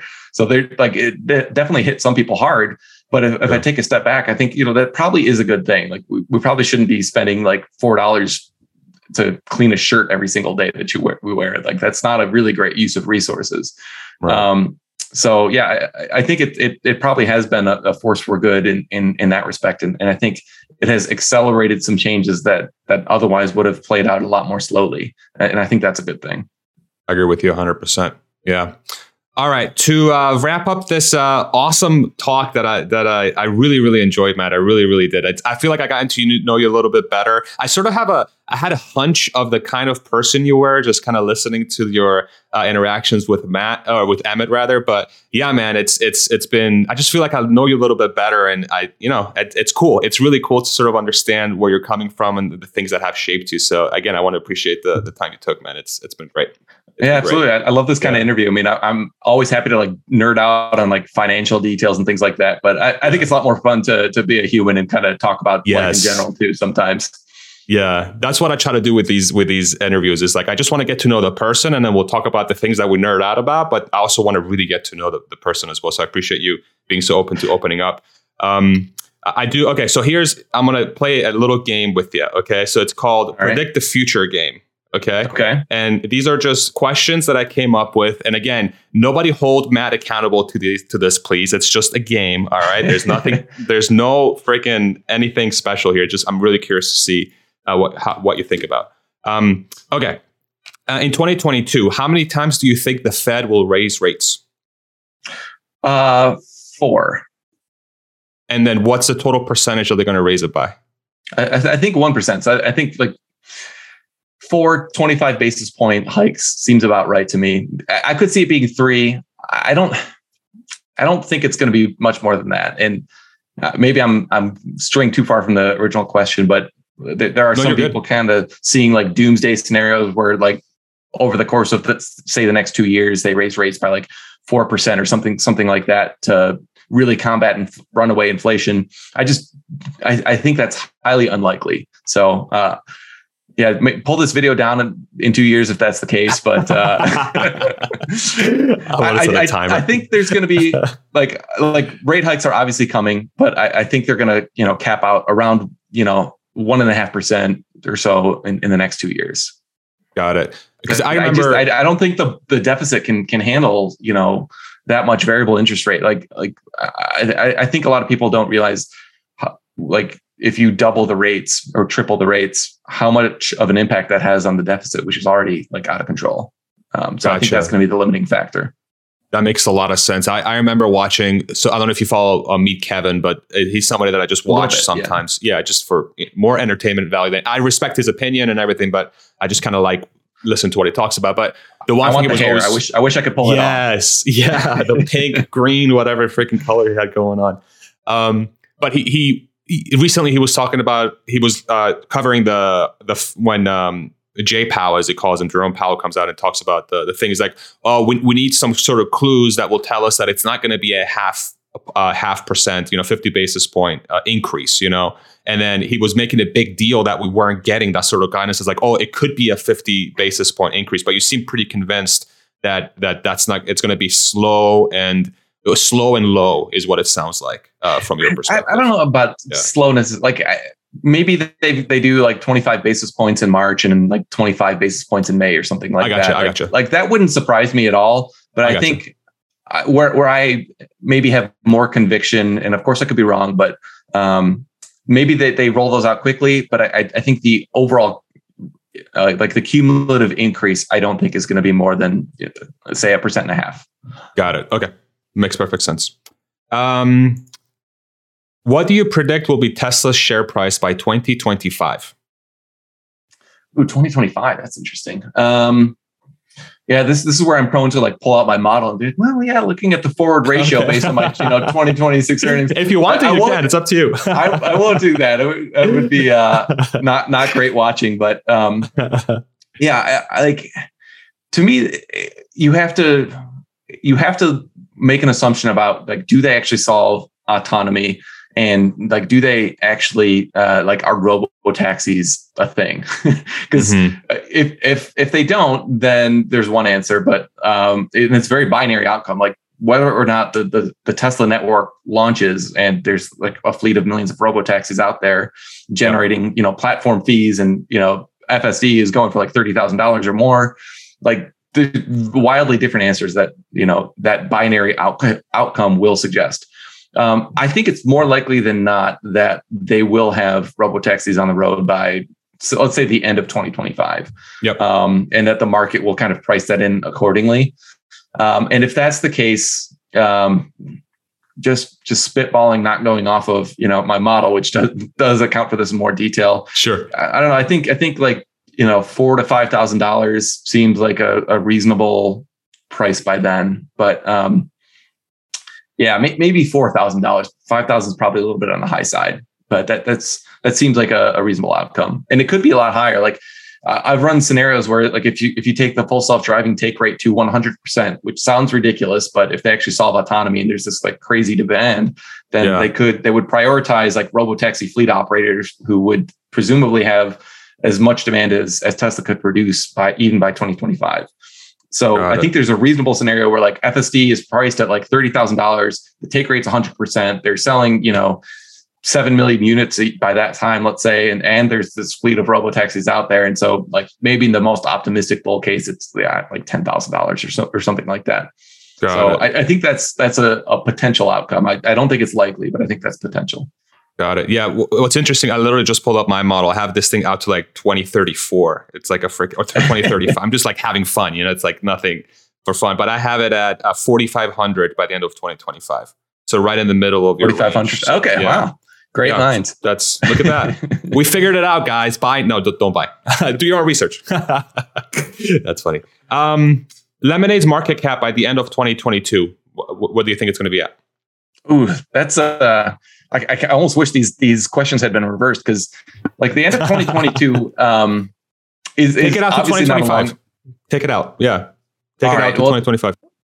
2025, like by that point, it seems like it will become clear whether or not like they've actually scaled in-force premium and all those things that we were talking about earlier.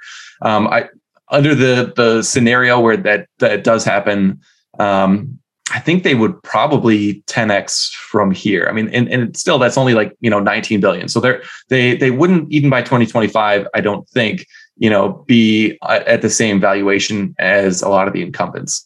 To do that, I think they really need to scale customer base like a lot. And I just don't see them, you know, getting, I forget the exact number of customers they have right now. I wish I had that up, but, you know, to really kind of grow into like the, let's say the $100 billion valuation, I think that's going to take closer to a decade if they're successful and kind of, you know, growing, you know, maybe 30 to 50% per year, something like that. And having this kind of outstanding operating leverage. So, but I think by 2025, I think there's a reasonable chance that, yeah, they 10X. So let's say, you know, $300 per share by the end of this year. I don't know. I think they might start to turn the needle a little bit. I mean, it's tough to say though. A lot of it depends on what financial results they post, and I think there is a high degree of uncertainty around that, honestly. Got it. Okay, thank you for that answer. When will Tesla reach level 4 autonomy? Do you buy Elon's claim of this year? I don't. Okay. Like I've tried to be an FSD real. Like I'm probably more optimistic than almost anybody on like the potential for robo taxis and them solving this problem. But I also have probably been more vocal than most people on like the current FSD beta build, like fails very frequently. You know, just this week, it doesn't handle snow at all, for example. So that's not an insurmountable issue. Like you just need to slow down your acceleration and your deceleration when you're braking, but like they haven't programmed that into it yet. So like, that's another like massive thing that they need to solve before, you know, this would be possible. And then like, I guess to solve level 4, you probably don't need to solve reverse summon, but that's another very difficult challenge, I think, that we've yet to see any progress on. Yeah. So I think it's going to get the analogy I like to think of is maybe like 2 years ago when they first introduced like the like auto merge onto highways. Like that was scary. I watched a lot of those videos when that feature was first introduced, and it would like make these terrible mistakes at the worst possible moment. And the driver would have to like slam on the brakes, get into the shoulder, and then like get back behind a truck that it almost ran into. And like it was not good. And that's kind of where I think we are in like the city street driving right now. It like frequently makes like bad mistakes. But if you look at how quickly they went from that to like highway driving is a breeze now. And it's like the most relaxing thing ever. And it like hardly ever makes any mistakes whatsoever. Yeah. So I think the pace of improvement is going to be a lot higher than people think. That said, I still think it's probably going to be 2023 before we've got like actual confidence that it's like level four in a way that you could actually like take your eyes off the road for a bit of time. Gotcha. Yeah, I agree with you. I think so. I put up a video on my channel yesterday. I went around Austin, the city of Austin, and I recorded a full self-driving video with 10.10. And there were certain situations that it just handled it so poorly. But I think what's interesting is the thing I'm trying to calibrate is knowing that humans are bad at understanding sort of exponential growth. Yeah. Like by the end of this year, I wouldn't be surprised if there is like level four autonomy in specific use cases or like in like good weather climates. So maybe they'll just like geofence it to like, or they just say, hey, if I detect snow, no level four, like you're driving. Right. But if it's sunny and it's fine, the weather's good, level four, you're good. I could see them doing that, you know. But yeah, I think your approach is the wisest of them all. Is to sort of, you know, like definitely, I think certain situations are going to be way more difficult to solve. Like the parking lot situation, I agree with you 100%. Like that's a freaking hard one. Like trying to how to navigate a parking lot with cars coming out, and like you have to negotiate. You're always negotiating, and like 50% of the time someone's pissed off. You know what I'm saying? Like what the hell? You know? So I'm curious to see how it's going to figure that out. Yeah, and you don't have somebody that can like bail you out in the driver's seat if it gets if the computer gets overloaded. But like I think we're still.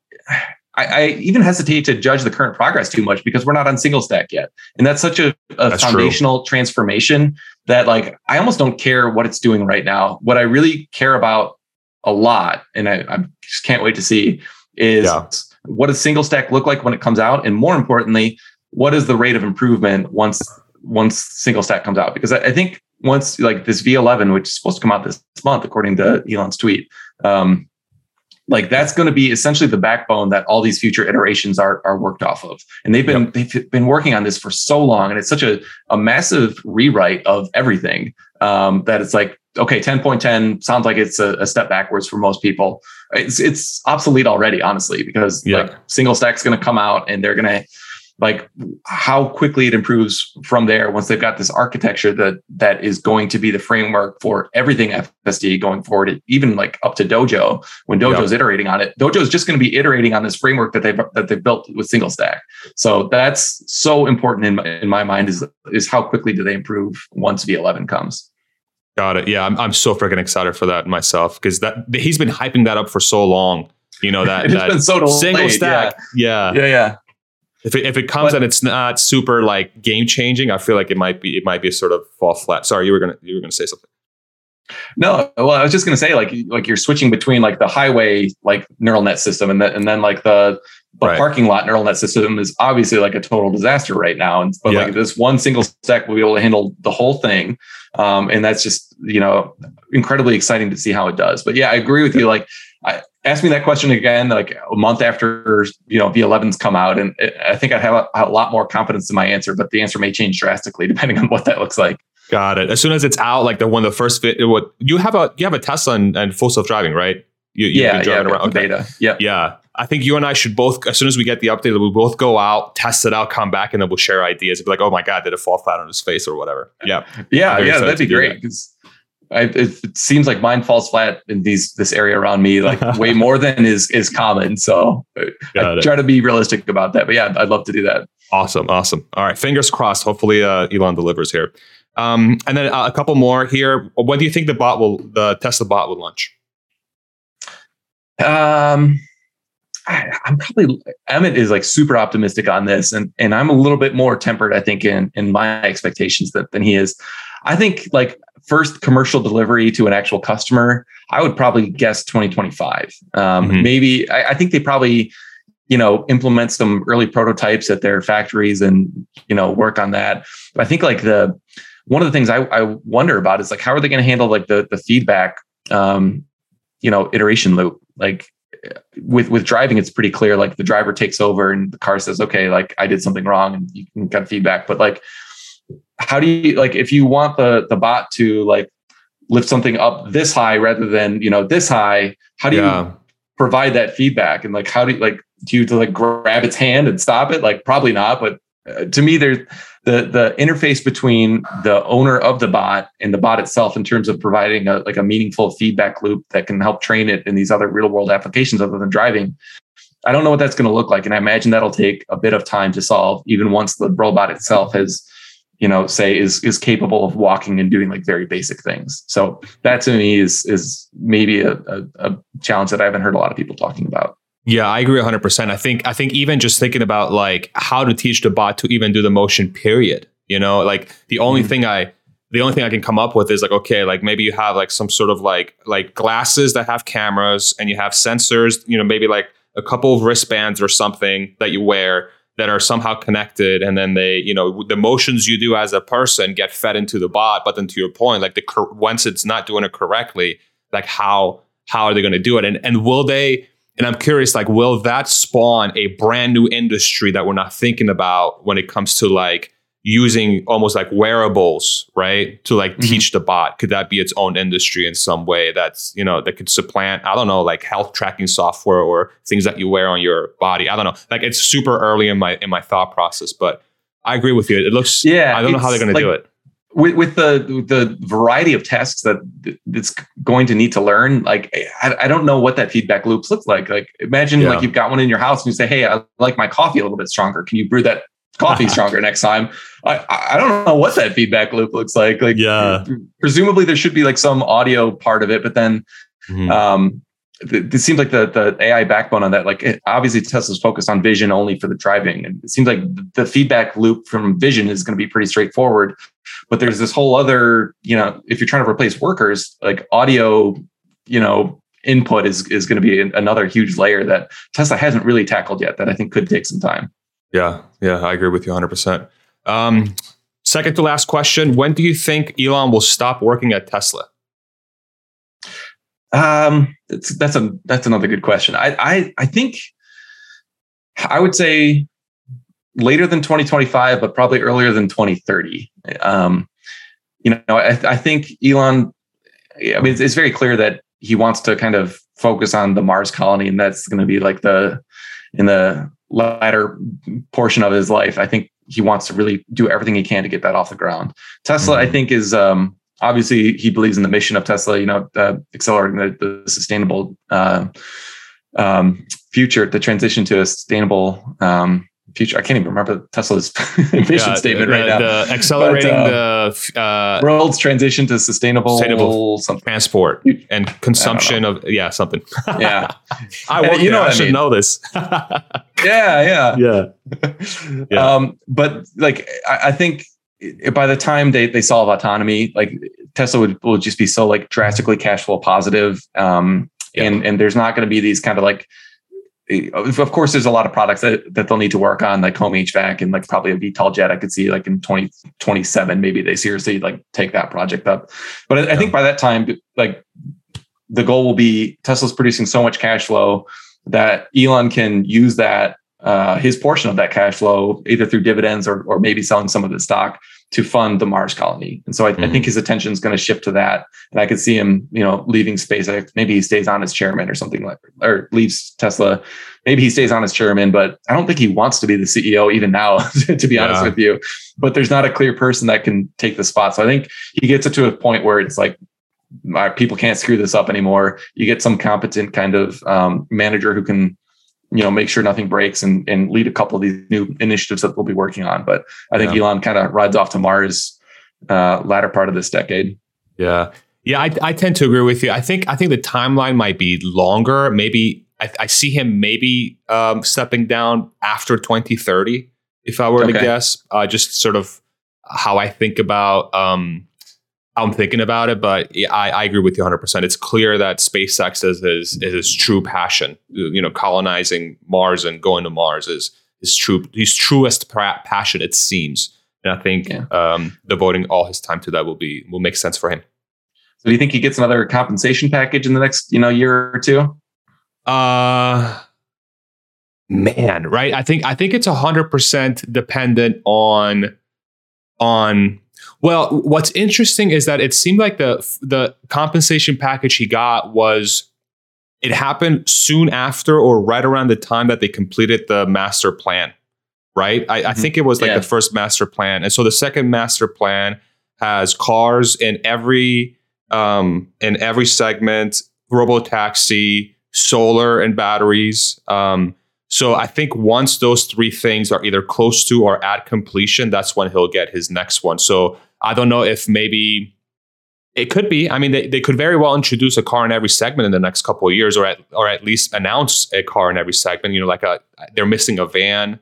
You know, the $25,000 car is going to get announced here any second, I think. And I think it will get announced. I still think it will get announced this year. Like they will show it this year. I'm still confident. Even after Elon's comments of like future products, he was soft pedaling those for sure. Yeah, I think there is a variable of my God, why am I blanking on this word? Like under promising, right?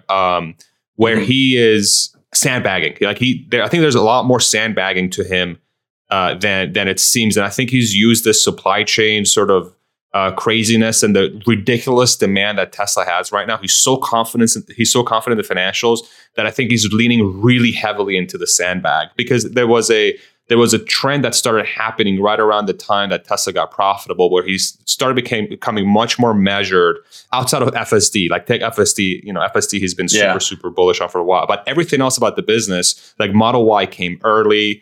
The amount of deliveries that did in Q4 completely blew everybody out of the water. You know, he set an expectation on Twitter that said, hey, we're not going to go that crazy, right, in Q4. Yeah. And then boom. So I think he's using this time smartly to sort of sandbag, and then as the year goes along, and I think once they have a more solid footing, I think the $25,000 car is going to get revealed. They might even potentially announce Cybertruck production at some point later this year, if I were to guess. But there's something fishy. I know how the company works. I know how fast they freaking are. It's just Elon saying, no, we're not going to work on this year. Just doesn't sound like Tesla to me, but I could be completely wrong. Please, nobody listen to this, please. Nobody listen to this. This is just my head. I agree with you on the sandbagging. Like they sandbagged Model Y, they sandbagged like Shanghai production, and everything like that.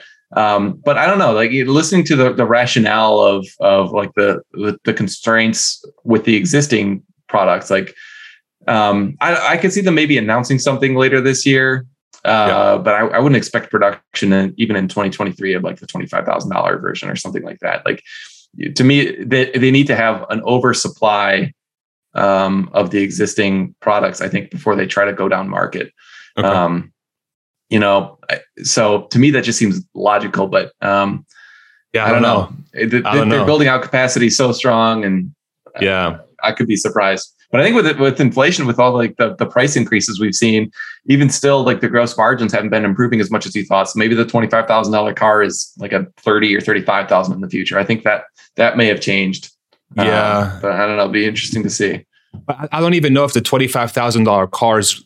I don't know if Elon's thinking about it as if hey, let's make sure we get all the demand we can before we go down market. I really think the guiding principle is flood the market with EVs. Yeah, I don't care when we do it, flood it, right? So if he's not working as quickly as possible to make that happen, it seems like he's going against his own sort of guiding principle. And I get that there's a ton of like factors that are impacting that decision today to say, hey, we're not going to focus on new products. But yeah, I don't know.